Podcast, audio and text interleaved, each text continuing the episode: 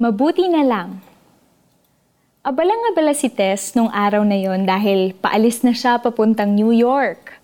Nang dumaan ng brother niya sa bahay nila. She noticed na parang may dinaramdam ito. Her brother assured her that he was fine. Naging kampante naman si Tess at dali-daling nagpaalam para habulin ang kanyang flight. Dahil dinidiscourage ang close face-to-face contact dahil sa pandemya, niyakap ni Tess ang kanyang kapatid mula sa kanyang likuran. Her brother held both of her forearms and squeezed them tightly. Tess kissed his head, saying, I love you, God bless you, and left for the airport. Sadly, yun na pala ang huling beses na mayayakap niya ang kapatid.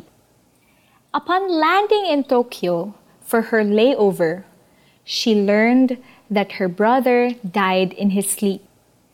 Bumalik si Tess sa Pilipinas para asikasuhin ang funeral nito.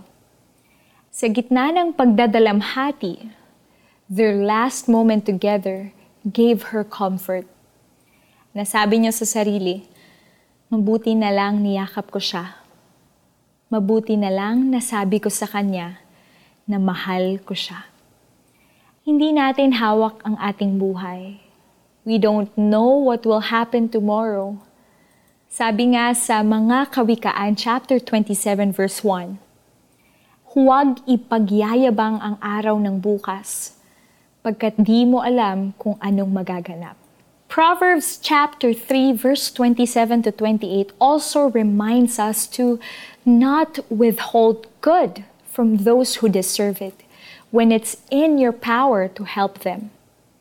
If you can help your neighbor now, don't say, come back tomorrow and then I'll help you.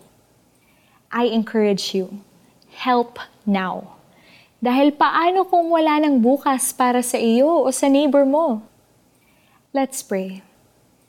Lord God, please forgive me for delaying things na kaya ko namang gawin. O Lord, help me to live today as if there will be no tomorrow. Help me stop procrastinating and accomplish as much as I can. Help me to do good to my family and the people around me today. Father, I pray that you continue, Panginoon, to remind us to Live the life for your glory. And this is our prayer in the mighty name of Jesus. And we say, Amen. Ask the Holy Spirit to remind you of people who need your help and promptly act on it with His guidance. Call or text at least one family member and one friend each day. Pray for them during your video call or text them a prayer.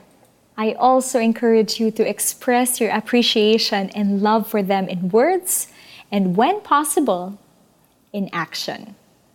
Huwag ipagyayabang ang araw ng bukas pagkat di mo alam kung anong magaganap. Mga Kawikaan, chapter 27, verse 1. This is Shinali reminding you to always, always live the life for His glory and always think about others and share the gospel.